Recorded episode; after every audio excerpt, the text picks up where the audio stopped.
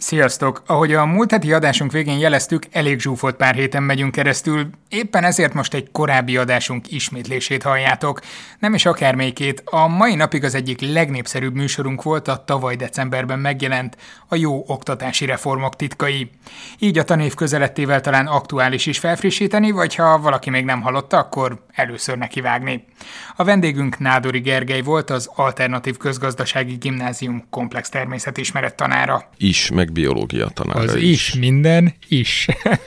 De mit jelent ez a komplex természetismeret? Én nem találkoztam még ezzel a tárgyjelöléssel, vagy nem tudom.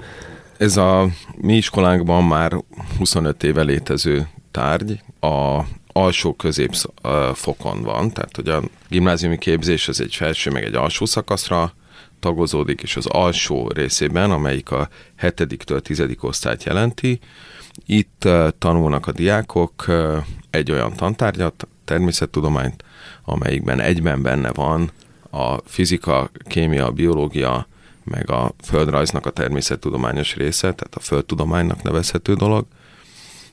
És maga a tantárgy az minél inkább jelenség központúan próbál foglalkozni ezekkel a dolgokkal, tehát a, foglalkozunk az idővel, és akkor annak a fizikai, meg akár a biológiai, meg földtani része is előkerül, vagy a mozgásnál a newtoni törvények mellett foglalkozunk az ember mozgási szervrendszerével is, tehát akkor van egy-egy kulszó, mondjuk mozgás, és akkor mindent a mozgásról? Vannak ilyen szakaszok is, amikor így tanulunk, és aztán vannak olyan szakaszok, amikor meg embertant tanulunk, és akkor főleg az emberi test működéséről van szó. Azt hittem, és akkor mindent az emberről. De annak, annak kapcsán az ott előre kerülő, tehát például biokémia az ott kerül elő, és azt ott tanulják meg, és nem a kémiánál, vagy nem, a, nem máshol. Tehát, hogy igazából a lényeg az az, hogy, hogy minél inkább jelenség központú legyen az, amit tanulnak, minél inkább megismerjék a természettudományos módszert, tehát a, ennek az alsó szakasznak az elsődleges célja az az, hogy, hogy a természettudományos módszert, mint a világ megismerésének egyik módját ismerjék meg a diákok. Ebben az alsó szakaszban nálunk egyébként négy ilyen nagy tantárgy van, matematika, társadalomismeret, művészet és természetismeret. De ez és... kicsit olyan nem, mint, mint ami Amerikában szokott lenni, vagy legalábbis ami a filmekből lejön, hogy most science class van, és akkor azon van mindenféle ilyen... A science is sokféle dolgot jelent Amerikában, meg Angliában is, tehát hogy van, ahol a science az azt jelenti, hogy fél évig fizikát tanulunk, és fél évig kémiát tanulunk, Aha. de van, ahol meg ugyanilyen jelenségközpontú, azt kell mondjam, hogy a modernebb természettudományos oktatás azért az e felé tendál, hogy, hogy valós jelenségek vizsgálatáról szóljon, és akkor annak kapcsán, ami ott előkerülhet, az, az kerüljön terítésre. De nem maradnak így részek? Vagy, vagy nem tudom, vagy föl lehet annyi címszavat sorakoztatni, ami mögé be lehet pakolni az összes olyan fontos, akár biológiai vagy fizikai jelenséget mondjuk, ami, ami, amit, amit érint a diák így a Vagy ami az érettségén előkerülhet? Ennek a tárgynak nem célja az, hogy érettségére felkészítsen. Aha. Tehát azok, akik érettségizni akarnak természettudományos tárgyakból, ők, ők a tanulnak utolsó két meg. évben felveszik a fizikát, vagy a kémiát, vagy a biológiát, vagy a földrajzot, és akkor ott doszt megtanulják azt, ami az érettségihez kell.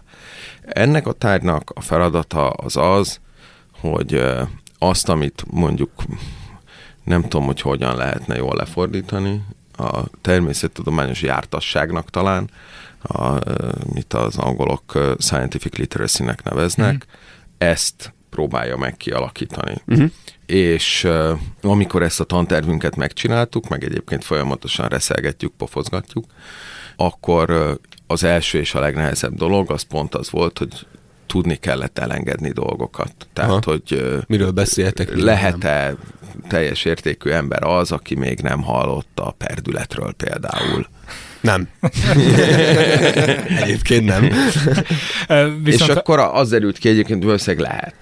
De... Igen, ha jól tudom, te végeztél kutatásokat ilyen területen, nem? Hogy mi az előnye, vagy, vagy hogyan... Igen, én néztem azt, tehát nálunk voltak párhuzamosan ilyen-olyan csoportok, akik különbontott tantárgyakat tanultak, meg akik komplexen tanultak, és végső soron a tudásukban nem nagyon volt különbség, a természettudományok iránti attitűdjükben ott nagyon nagy különbség volt, tehát akik komplex módon tanultak, azok sokkal pozitívabban gondolkodtak a tudományról, tudományos pályáról, a tudomány szerepéről a világban, és amikor ilyen gondolattérképeket kellett készíteniük, akkor azok annyira ez nem megdöbbentő, de sokkal inkább a, a valós jelenségek köré helyezték el a tudományt, nem pedig tudományterületek köré a világot. Uh-huh.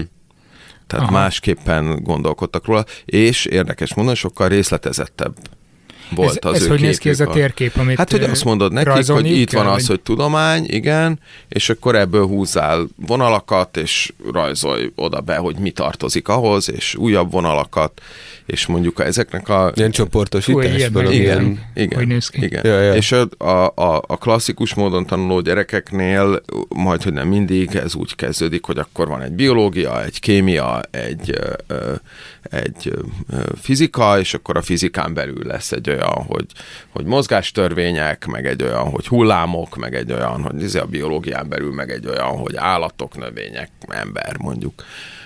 Ezeknek a gyerekeknek meg sokkal inkább olyanok voltak, hogy kísérletezés, olyan, hogy bizonyítás, olyan, hogy elméletek, és akkor a köré épült fel az egész. De ez érdekes, amit mondasz, de ez szerintem nem ö, mond ellent egymásnak, nem? Tehát, hogy ö, ez, a tudomány meg lehet így is különböztetni, hogy felbontjuk biológiára, kémiára, meg ilyesmi, meg lehet így is, hogy kísérletezés és, és bizonyítás, és nem tudom, hogy az egyik jobb, mint a másik? Vagy, vagy... Másra való az egyik, és másra való a másik. Azt, amikor kémiára, biológiára bontjuk fel a dolgokat, az egy jellemzően akadémiai szemléletű feloszlás. Uh-huh. A kontinentális iskolák azok úgy születtek, hogy... Nem akadémikusokat képeztek. De, éppen, hogy akadémikusokat képeztek, és, és föntről lefelé tükröződött le, tehát a, a tantárgyaink azok az egyetemi tanszékeknek a megfelelői uh-huh. nagyjából, és igazából nagyon sokáig a középfokú oktatás is úgy volt elképzelve, mint egy hosszú elnyújtott egyetemi felvételi előkészítő, amin persze sokan elbuknak, akik nem kerülnek be oda, de hát mindenkinek azt tanítjuk meg, amivel felvételizni lehet. A, uh-huh. Az angol százrendszerek azok sokkal pragmatikusabbak, és éppen ezért gyakran az ő tantárgy struktúrájuk is, ahogy ezt gondolhatjuk, pragmatikusabb, és, és területek köré épül fel. És ha már az elbukást említetted, után követitek ezeket a diákokat, hogy ki hova megy tovább, és hogyan veszi hasznát ennek a két eltérő szemléletnek? Hát ezt így én aztán meg nem mondom neked, tehát, mert hogy itt igazából az lenne az érdekes, hogy mi lesz azokkal, akik nem szakoszcsottak természettudományos pályákra, mert akik természettudományos pályákra szakosodtak, azok persze, hogy avval foglalkoznak, meg utána tanultak külön uh-huh. tantárgyakat, és a többiekkel mi lesz, hogy például mondjuk, hogy a nálunk végzett diákok körében a homeopátiás szerek fogyasztása nagyobb-e, vagy kisebb, E, e, mint az átlag populációban. Ez egy nagyon érdekes kérdés. Ez valóban az, igen. De, és egyébként jó jelzője lenne annak, hogy sikerült-e ezt a természettudományos, nem tudom, jártasságot kialakítani, de ilyen vizsgálatok nem készültek sajnos. jó, ha az utánkövetés nem látjátok azt, hogy mi volt előtte, azt valószínűleg igen, tehát hogyan választottátok ki a diákokat, hogy ki kerül ebbe a csoportba, meg ki a másikba, ez teljesen véletlenszerű volt? Ez véletlenszerű volt, az a praktikus helyzet volt, hogy a, a iskolában van egy 7 éves tagozat, meg egy 5 éves tagozat, és az 5 éves tagozat így tanult, a 7 éves tagozat úgy tanult. Tehát Aha. más tanterve volt, és ezért remekül lehetett vizsgálni a kettőt, mert nagyon hasonló Hát ez tök ideális, minden Igen, körülmény ez egy, ez egy nagyon szép ezt. kísérleti feláll. Ugyanazok a tanárok tanítottak, csak... Akkor ebből, ha jól érzem, azt kívántad sugalni, hogy akik ezt a komplex természetismeret ti megközelítést hallgatták, tanulták, azoknak sokkal jobban kézzelfogható gyakorlatias tudományokhoz való hozzáállással lett. Hát jobb, igen. Tök jók ezek az eredmények, miért nem így tanítják mindenütt? Hát borzasz, egyrészt nagyon nagy a tehetetlensége az oktatásnak, és ez a tehetetlenség, ez abból, adó, abból is adódik, hogy voltak erre nagy vizsgálatok, hogy a tanárok mi alapján tanítanak, és nagyon kevés tanár van, aki a legmodernebb trendeket követve tanítgatna, akinek az lenne a minta. Nem olyan sok van, akinek az lenne a minta, amit neki az egyetemen mondtak. A legtöbb tanárnak az, mint ahogy a nőt tanították. Tehát, hogy van egy Tehát tanármodell. annyira, hogy az egyetemen utána, nem. hogy próbálták ezt a modellt kiírtani? Nem.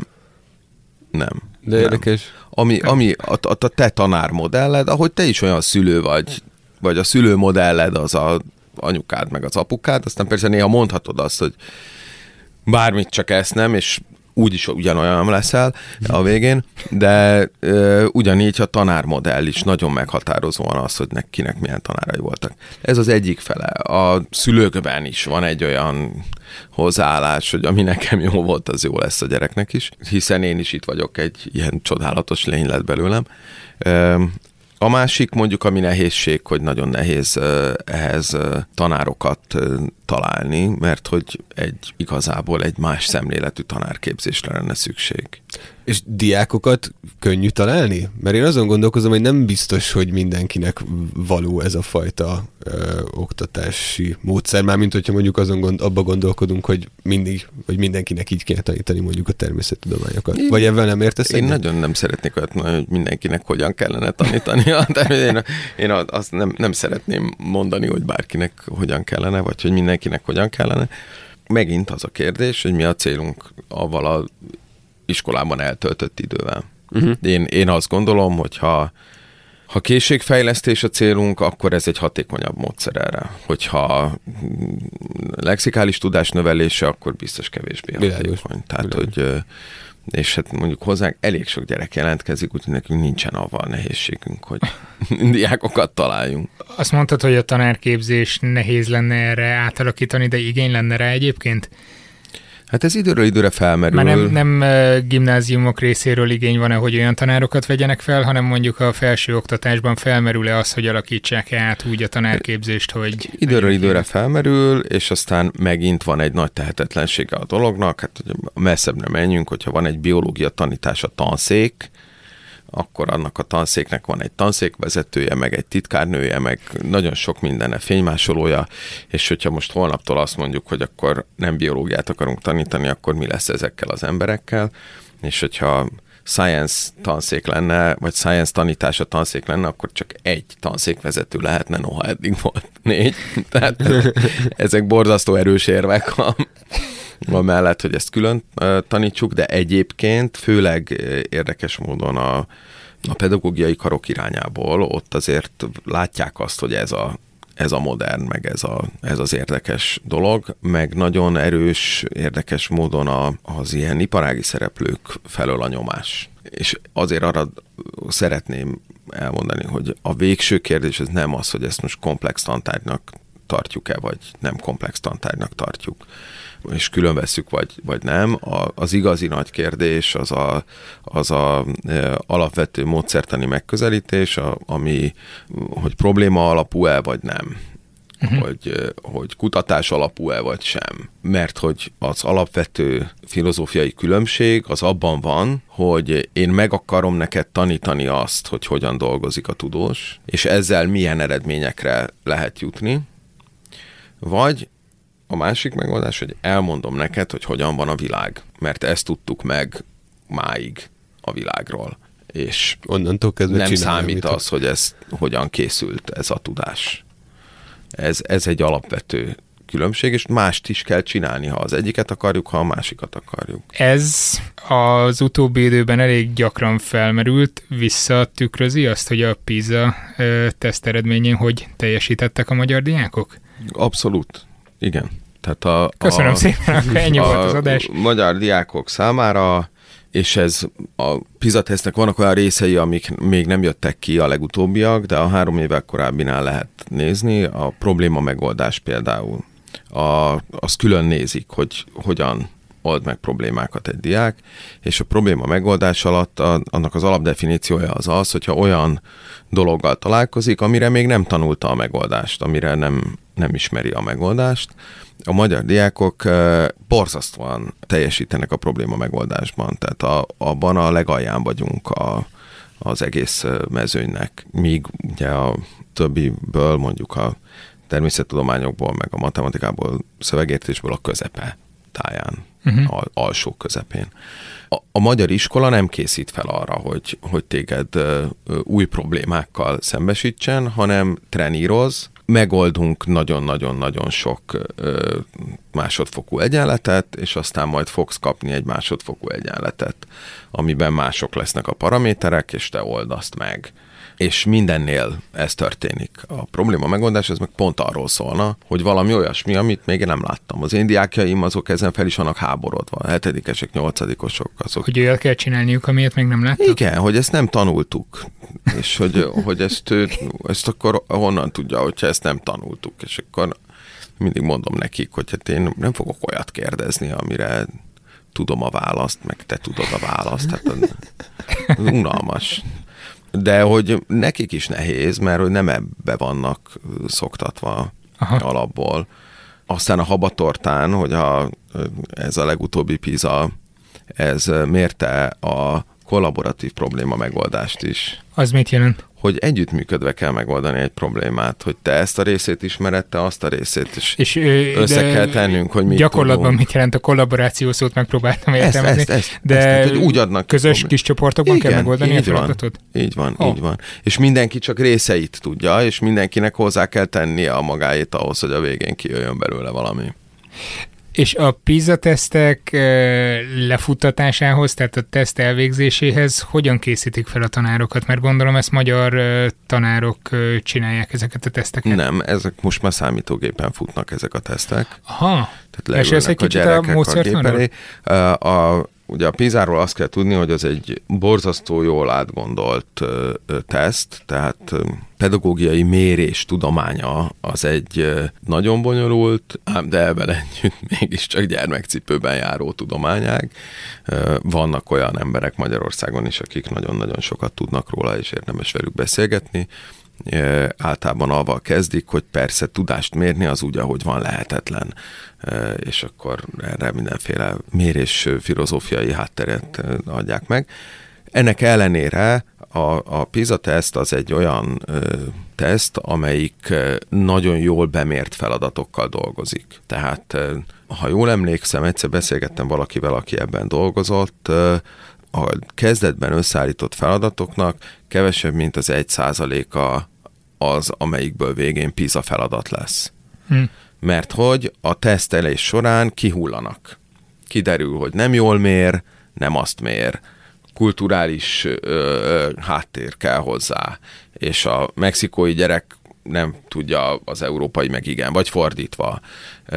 Vagy hogy igazából nem, nem azt méri, amit mi kíváncsiak vagyunk, nem úgy, és így tovább. És akkor így áll össze egy, egy feladatsor, ezeknek a nagy része az többszörös választásos, és vannak de, szöveges. Bocs, de akkor jól értem, akkor a mexikói kisgyerek is ugyanazt tölti ki, amit, így van. amit a magyar. Így van, így van. Tehát Csak minden... magyarul. De, nem, ő spanyolul. tehát, hogy mindenki ugyanazt írja meg, nem minden gyerek írja meg, tehát szemben mondjuk a országos kompetencia mérésekkel, amit minden nyolcadikos és tizedikes diák, hatodikos, nyolcadikos, tizedikes diák megír. A PISA az egy reprezentatív mintavételen dolgozik, és utána pedig van egy normalizált skála, tehát a pontszámokat, azokat normalizálják, ahol az 500 pont a, a legjobb, és ez egyébként ez a skála, az is itt sokszor el szokott hangzani, hogy hát jó, hát 18 pont a 400-ból, az, az nem akkora ügy, mert hát az csak, nem tudom, 2 százalék, vagy mennyi, uh-huh. de ez nem ilyen skála, ez olyan skála, mint a hőmérsékleti skála. Tehát, hogy azt mondani, hogy a négy fok az csak a 100 foknak 4 a míg a 8 foknak az 50 a annak nincs értelme. Tehát a 4 fok az 4 fok. Attól még vacoghat a fogunk. E, és ugyanígy van a Pizával is, hogy a 18 pont különbség, az 18 pont különbség, az nagyon nagy különbség. Ugye ennyivel esett a szövegértés a legutóbbihoz képest. Ha jól értettem azt, amit elmondtál, csak ilyen szövegértésre reflektáljak, a magyar diákok nem teljesítenek túl jól a probléma megoldásokon a PISA teszten, viszont azt is lehet hallani, ha jól értelmezem a szövegeket, hogy általános tendencia, hogy mindenütt romlottak az eredmények. Tehát akkor ezek szerint nem csak Magyarország teljesít rosszabbul, vagy mert a magyar diákok, hanem egy ilyen globális trendnek lehetünk szemtanúi? Nem. Vannak országok, amik javultak remekül, vannak országok, amik rontottak. A Akkor fin... nekem volt rossz a szövegértésem. Tehát fin, Finnország mondjuk például rontott, a, és hát ugye egy normalizált skáráról beszélünk, tehát az 500 az 500 mindig. Tehát, Aha. Tehát egy Finnország az, az rontott, például, de az nagyon érdekes volt, ugye az eddigi első helyükről lejjebb csúsztak a negyedikre vagy ötödikre, az borzasztó izgalmas volt, amit finn tanárok erre reagáltak, akikkel én beszéltem. Mit mondtak rá? Azt mondták, hogy szuper jó. Ez annyira jó. Az, hogy, hogy rontottak? Igen, igen, mert hogy egyrészt elsőnek lenni az mindig egy ilyen hatalmas nyomás, hogy neked kell a legjobb oktatásnak Mindenki a film modellt emlegeti Igen, állandóan. és másrészt pedig most akkor végre újra nekiállhattunk átgondolni, hogy mit csináljunk másképp. És most tök jó, hogy lehet akkor tovább változtatni, meg kísérletezni, mert nincs ez a nyomás rajtunk, hogy mi a legjobbak vagyunk. Ez, ez volt a finn reakció. Szerintem eltér attól, ami Magyarországon született. Igen, egy kicsit, kicsit, igen.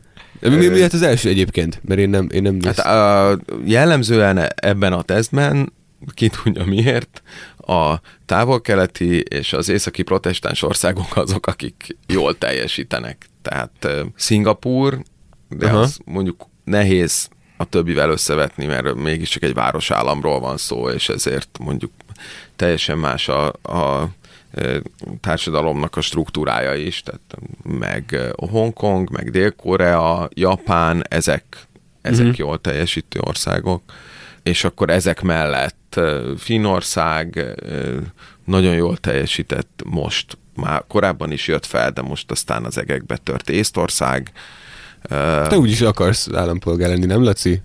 az más, ez az elektronikus uh, észt állampolgárság, vagy letelepedési engedély. Igen, erről már beszéltünk. Tehát, hogy az észtek is borzasztó jók voltak, és akkor, tudom én, vannak olyan országok, amik... amik Bocs, elmúlt... de ez egyébként megmutatkozik itt, tehát, hogy, hogy valószínűleg milyen, a, milyen egy államnak a hozzáállása a technikai fejlődéshez. Ja, azért igen, igen. kérdeztem rá. Így Lassan reagálok. Igen, igen, igen. Tehát, hogy és akkor vannak olyan országok, mert azért inkább az a, tehát, hogy a magánál az eredménynél sokkal érdekesebbek a trendek tehát hogy hogyan változik egy ország. És akkor vannak olyan országok, a, a, a PISA sok kifejezést, azt először a németek alkották meg, mert hogy az első PISA felmérésnél ők messze nem voltak a, az élen.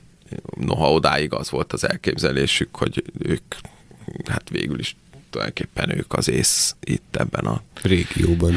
Hát igen, vagy ezen a bolygón szerintem. Kiderült, hogy csak kocsit tudnak csinálni. Vagy... És akkor Most kiderült, hogy nem annyira, de akkor drasztikus átalakításokba kezdtek az oktatás terén, amik meghozták az eredményüket.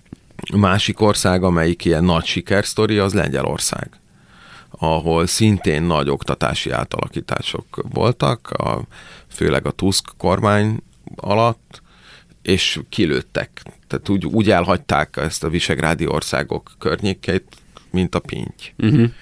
Magyarország lefelé megy. Volt egy, 2010-ben volt egy kis felívelés, és aztán azóta lefelé megy. És az a baj például, hogy a környékbeli országok is elhagyják Magyarországot, tehát azok vagy stagnálnak, vagy fölfele mozdultak, Csehország, ugye Lengyelország nagyon fölfelé, Románia elindult egy kicsit fölfelé, nagyon méről indult. Az egyetlen ország, amelyik hasonlóan mozog, az a másik nagy autóösszeszerelő birodalom Szlovákia. Tehát, hogy... Tehát kéz a kézben járunk. Igen. Uh, említettél néhány országot, akit, hogy mondtad, pízasok? Igen szembesültek ezzel, és gyorsan neki durálták magukat, ahogy volt osztályfőnökön mondta mindig, amikor mi kezdtünk egyre rosszabbul teljesíteni. Hogyan áll hozzá ilyenkor egy ország? Mi az, ami történik? Összeülnek az oktatáspolitikusok, vagy összeülnek a tanárok, vagy összeül valami oktatásfejlesztő intézetet? Vagy mindenki. Azt, vagy, vagy mindenki összeül, tehát mi az, ami ilyenkor történik? Hogy, hogyan lehet ebbe belenyúlni? Mert nyilván itt rengeteg szereplő van. Hát például mondjuk a, a, a másik, akik, akik végigvittek egy ilyen programot, és nagyon-nagyon jól végigvitték, azok a svédek voltak, ahol leült egyfelől természetesen az oktatáspolitika, meg az egyetemek kutatóintézetek, meg a tanárok szervezetei kidolgoztak olyan programokat, amik átalakítják a matematika oktatást, a olvasásoktatást, szövegértést, nagy tanárképzési programokat indítottak, mindenféle pluszpénzeket adtak arra, hogyha azokban részt vesz valaki, és ennek az egésznek ráadásul még egy nagy társadalmi támogatottsága is volt. Tehát, hogyha ezek így vannak, akkor ebben lehet mit kezdeni. Lengyelországban nagyon fontos része volt az ő sikeres oktatási fordulatuknak egy, egy erős decentralizáció, tehát a, az addigi központosított tanterv és iskola irányítás helyett egy nagyon autonóm iskolákra épülő rendszert építettek ki. Tehát ugye kell hozzá tanár is, szülő is, meg meg a kormányzat is. Miközben... Pénz kell hozzá? A, ezt nézi az OECD. És Mert hogy lehetne mondani, hogy minél több pénzt öntünk az oktatásba, igen, jobb, csak nagyon, biztos, hogy ez nagyon-nagyon érdekes a, a, a megállapításuk, ugyanis az a megállapításuk, hogy sok pénzből lehet jó iskolákat is csinálni, meg rossz iskolákat is, kevés pénzből csak rosszat lehet. Tehát, hogy van egy pont, például a tanári fizetéseknek a hatását nézték a, a ilyen szempontból a tanítás minőségére vagy hatékonyságára, és az derült ki, hogyha nagyon alul fizetettek a tanárok, akkor ha emelik a fizetésüket, az segít. Uh-huh. De hogyha egy ilyen értelmiségi átlagfizetést megkapnak, akkor már tök mindegy, hogy annál többet kapnak-e, az nem fogja segíteni a dolgokat. Aha. Jé, ez érdekes. És, és még sok egyéb dolog, tehát hogy az, hogy mit tudom én, raklapa hordjuk be a technikát az osztálytermekbe, az magában biztosan nem fog semmit se segíteni. Erről egyébként pont a portugálok tudnának mesélni, akiknek van egy gigantikus kudarcuk a, a Magellán projektjük, minden gyerek kapott egy laptopot. Viszont voltak olyan országok is, ahol például a technikát tök jól alkalmazták, mint például az angoloknál, ahol nem tudom, egy millió gyerek kapott talán kis mikrokontrollert, és Azt még várjuk meg, próbáltak. hogy abból mi lesz. Ja, hogy annak még nem láttuk a hatását. Tehát egyelőre a BBC egész jól látszik kezelni a helyzetet, akár mondhatnám, hogy mint az MTVA is. hát meg kell nézni, hogy mennyivel nő az informatikusok száma. Jó, hát Mert az erről szól de... az a projekt. Uh, Oké, okay, akkor ezzel még várunk, majd egy néhány évvel későbbi adásban visszatérünk rá, viszont uh, mi a helyzet Portugáliával? Nem tudom nem észrevenni, hogy egy Lisszaboni óceániáriumi uh, póló van rajtad. Vidrás. Így Igen. van, tengeri vidrás. tengeri vidrás. Ott vannak még ugye a tengeri vidrák. Imádtam őket. Igen, nagyon cukik. Hát egy hónapja jártam Portugáliában egy Erasmus projekt keretében, ahol két iskolában is meg tudtam látogatni a kollégáimmal a ott felépített jövő osztálytermeit ami egy nagyon érdekes projekt. Mondjuk portugál szóhasználatban ez kb. azt jelentheti, hogy majd jövőre felépítjük. Nem, nem, az az izgalmas, hogy nem. Tehát ugye egyrészt volt ez a korábban emlegetett Magellán projekt, ahol kiszortak ilyen kis laptopokat a diákoknak, de semmiféle módszertani támogatás nem került mellé igazából, a tanárokat nem készítették fel arra, hogy ezt miként meg hogyan használják, nem került mellé se rendszergazda, se egyéb, aki segített volna karbantartani, nem került mellé olyan infrastruktúra sávszélességgel hasonló valamelyik segítette volna a használatát, úgyhogy ezeket a gépeket a, legalábbis azok szerint, a tanárok szerint, akikről beszéltem, legtöbbször a szülők használták otthon, tehát ez lett a, ez lett a sorsuk. Ö, nem tudom, nem volt még esetleg valahol egy ilyen ország, ahol ö, rengeteg technikát benyomtak az iskolákban, mondjuk digitális táblákat egy időben, holott még ö, áram se volt mindig? Ja, ez, ez nem igaz, volt, hát, volt áram, meg, meg ez nem szerintem egy picit félrevezető ez a hogy Kréta nincs, de digitális tábla van, Aha. mert hogy mert hogy legyen mind a kettő. Egyfelől a digitális táblákról beszéltünk, ha elhagyjuk Portugáliát, de még menjünk vissza csak egy ilyen gyors, jó, meg mire nem. Gyors a, kitekintés. A digitális táblákkal a, a fő baj az az, hogy azok frontális eszközök, tehát azok nem nem hoznak módszertani változást, hanem valóban megkönnyítik a viszonylag becsontosodott módszertan használatát. És ezért aztán nagyon-nagyon sok újat nem tudtak hozni. Ott Aha. volt egy olyan elképzelés arról, hogy ez majd ilyen kapudrokként fog működni, és akkor a, azok a tanárok, akik a digitális táblát azt majd elkezdik használni, mert hát az mégiscsak egy tábla, és tudnak vele mit kezdeni, azok utána más technikai eszközöket is vígan használni fognak. Most azért azt gondolom, hogy ezek a digitális tábláknak a döntő része az viszonylag drága vetítővászonként működik Igen, is Magyarországon. Tehát, hogy, de nehéz is valamit kezdeni, ha, ha nem egy frontális órát akarsz tartani. Aha. Tehát, hogy ugye az csak arról szól, hogy egy valaki magyaráz, és huszonvalahány valaki megnéz, és azért ma a oktatás az már nem itt tart. Hogy nem itt kéne tartania, de a portugálokra Igen. visszatérve... Hát a portugáloknál ugye volt, volt, volt ez, a, ami nagyon érdekes, hogy most ők is javultak a Pizában, a, ami mögött milyen érdekes, például egy decentralizáció áll, az iskolai autonómia növelése, e, bevezették, elkezdték a amerikai meg angol charter iskolákhoz hasonló rendszert. Ugye ezek olyan iskolák, amik e, tesznek bizonyos vállalásokat arra, hogy, e, hogy a diákjaik hogy fognak teljesíteni, vagy hogyan, vagy hogy lehet ez olyan vállalás is, hogy nem hullanak ki az iskolából, vagy hogy így meg úgy fognak teljesíteni, és amíg ezeket a mutatókat hozzák és tartják, addig nem kell a tantervet, a, semmit ilyen szabályozással nem kell törődniük, hanem csinálhatnak azt, amit akarnak. Aha. De ugyanúgy finanszírozza őket az állam.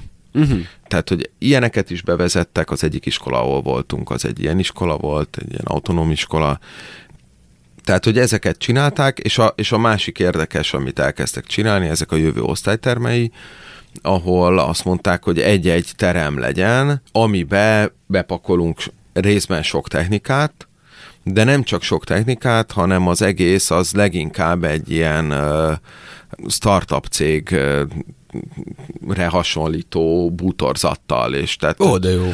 kis babzsákokkal, meg, meg, meg külön leválasztható részekkel, meg mit tudom én mikkel, Aha. tehát hogy egy, a, a, a tanulási terek változnak meg, és hogy akkor ezek betartsanak így egy-egy órát jöjjenek a tanárok, és akkor legyen ez beosztva, meg hogyan.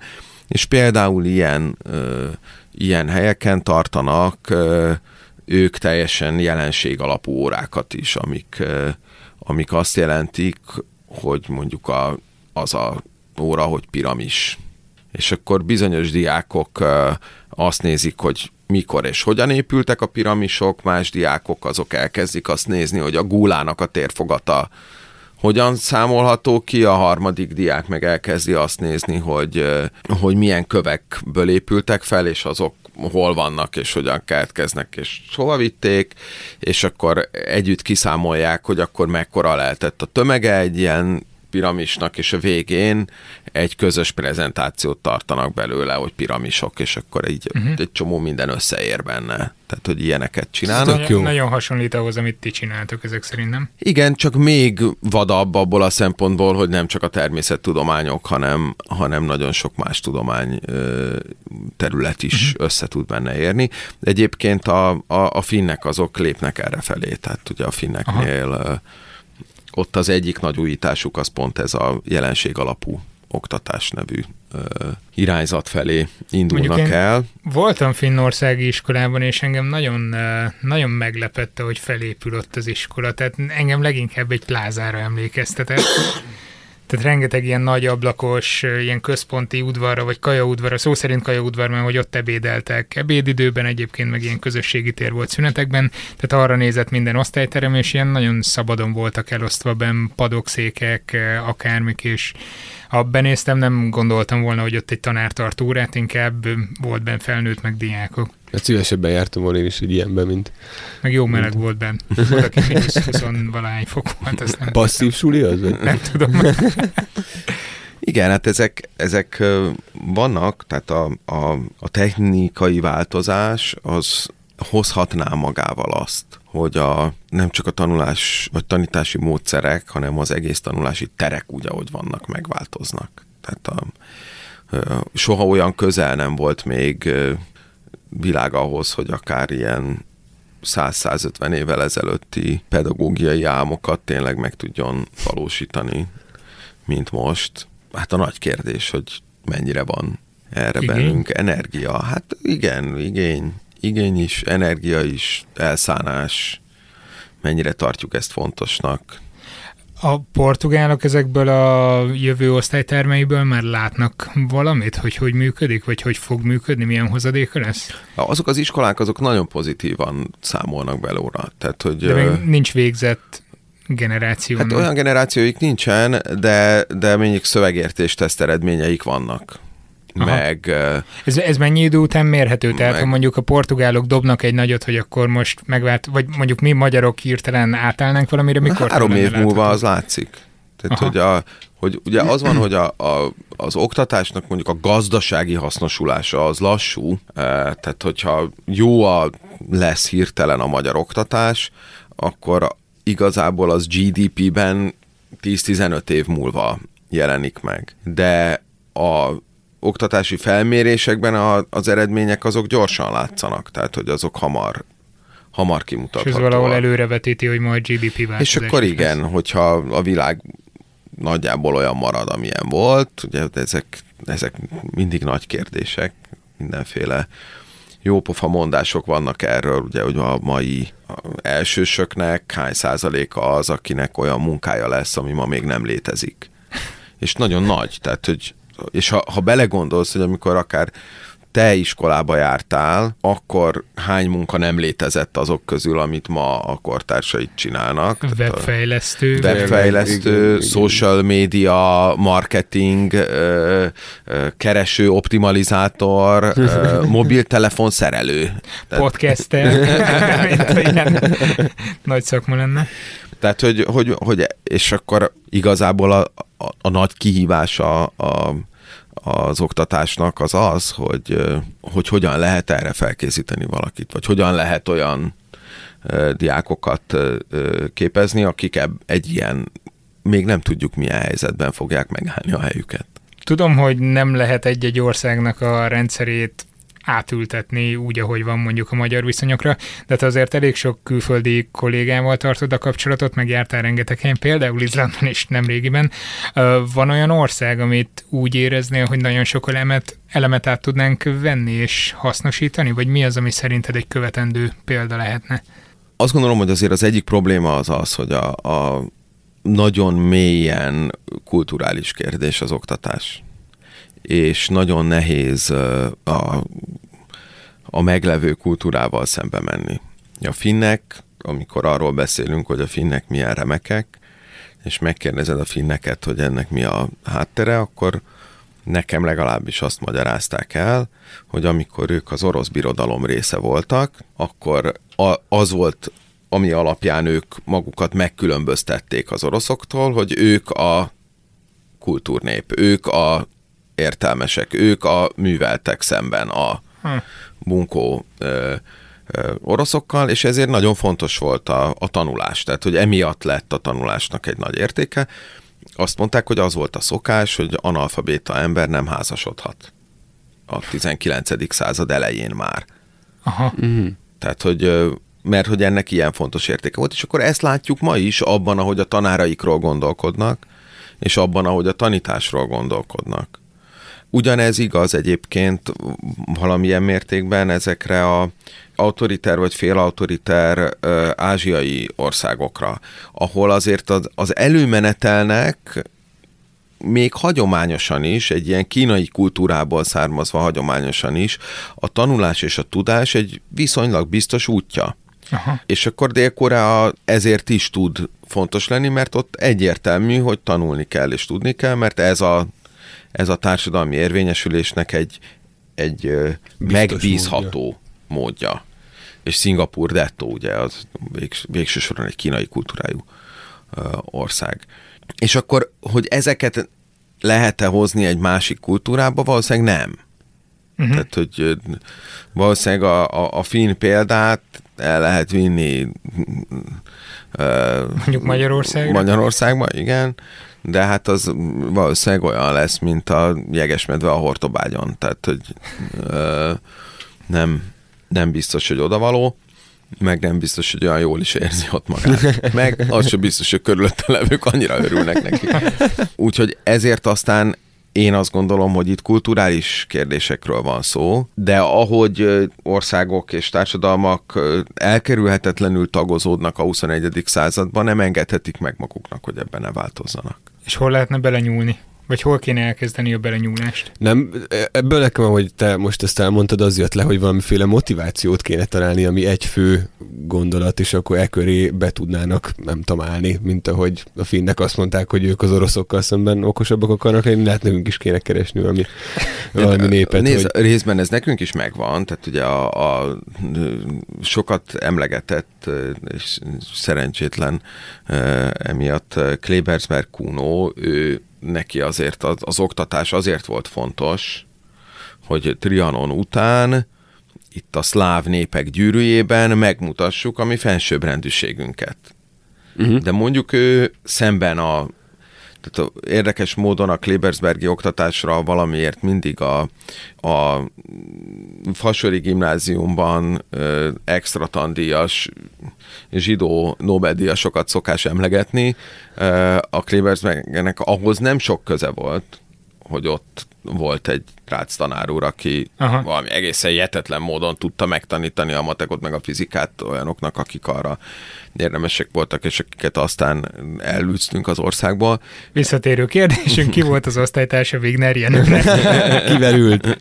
Ki volt a pattársa? És tehát, hogy ahhoz nincs sok köze, de ahhoz, hogy milyen népiskolai rendszert kezdett el, és hogy a, a népiskolákat elkezdte felhozni, és hogy arra figyelt oda, hogy a, a falusi iskolákkal mi és hogyan történjen, ahhoz nagyon sok köze volt. És mondjuk az tény, hogy azt, hogy a 45 utáni újjáépítés viszonylag gyorsan meg tudott történni, abban, abban nagyon fontos szerepe volt a Klebersbergi oktatáspolitikának. Tehát, hogy visszatérve, akár mondhatnánk azt is, hogy itt a szláv gyűrűben kellene megmutatnunk a mi felsőbbrendűségünket, mit tudom én. Hát azért, ahogy mondtad, a szláv gyűrűnek egy része az Az, az elég jól, elég jó, De... elég jó, hát persze, persze. De hát azért vannak olyan dolgok, amik, amik megtehetők, a decentralizáció az elég egyértelműnek látszik, hogy azért az, az egy kulcs. Mm. A, Amiket viszont említettél, most erre szeretnék vagy rácáfolni, vagy rákérdezni, hogy rácáfolhatok-e, hogy az ilyen kelet, kelet-ázsiai kultúrákban ott nem centralizált az oktatás? Nem. Á, tehát, hogy az oktatásra ez ott nem jellemző. Oké, okay, nincs kérdésem. Tehát ott, ott, ott, ott sokkal kevésbé, mint akár mondjuk Magyarországon jelen pillanatban. Nem tűnsz túl optimistának. Hát csak őszintén. A, a, a magyar oktatás úgy jelen pillanatban nem ad sok optimizmusra okot, de egyébként lehetnék optimista is, meg, meg hogyha akarom, akkor azt is el tudom mondani, hogy én tanárképzéssel is foglalkozom, és nagyon sok tanárt képzek modern módszerek meg eszközök használatára, és ez az ország tele van szuper jó tanárokkal. Uh-huh. Tele van olyan tanárokkal, akik borzasztóan szeretnének új dolgokat csinálni, akik nagyon innovatívak, akik nagyon kreatívak, akik, akik igazából valami egészen hihetetlen erőfeszítéssel úsznak itt árakkal szemben de hát az árakkal szemben kell úszniuk. Tehát, hogy vannak olyan tanárok, akik, mit tudom én, ismerek olyan tanárt, aki angol tanár, és, és minden héten két-három olyan órát tart, ahol a gyerekei Skype-on beszélgetnek a világ más részéről gyerekekkel, és hirtelen az angol tanulásnak az lesz az értelme, hogy ezen kommunikálni tudunk, és másokkal szóba állunk, és az milyen tök jó. És van, amikor bemennek a, a gyerekek reggel ötre csak azért, hogy indiaiával tudjanak beszélni, mert hogy időeltolódás van, és hogy akkor az... Mert hogy ott van a Skype support.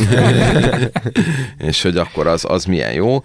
De hát, hogy neki is folyamatos harc az iskolában az, hogy akkor jó, de akkor mi lesz a tantervel? Tehát, hogy de a, a nem tudom, a rendhagyó igéket vették már?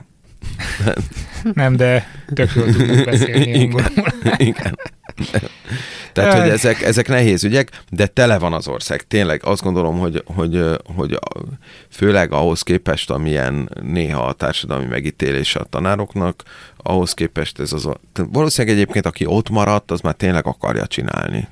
Tehát, hogy...